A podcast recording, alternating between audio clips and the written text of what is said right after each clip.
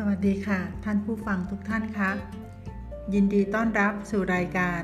ดินน้ำลมไฟดำเนินรายการโดยเกษณีทวีแก้ว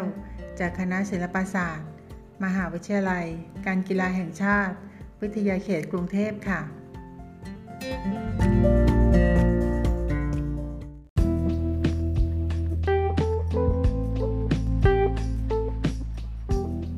ท่านผู้ฟังคะ ในคราวที่แล้ว เราได้พูดคุยถึงท่าตกฟากของทารกตอนคลอด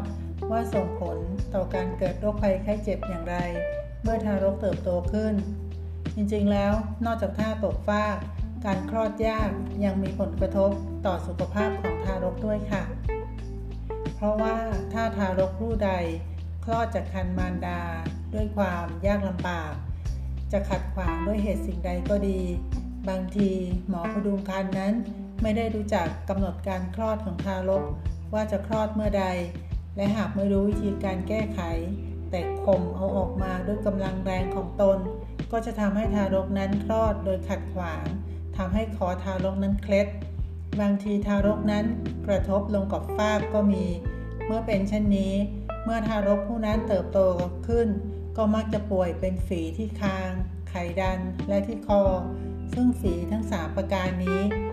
จะเป็นตั้งแต่ยังเด็กก็มี บางทีเป็นฝีตอนอายุ 15 ปี 20 ปี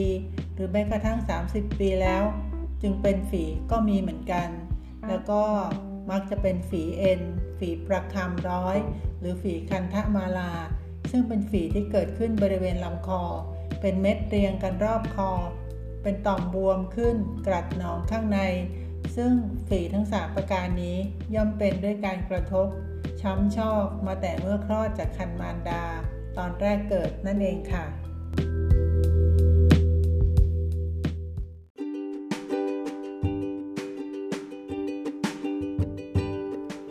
มาถึงตรงนี้ท่านผู้ฟังอาจจะคิดว่า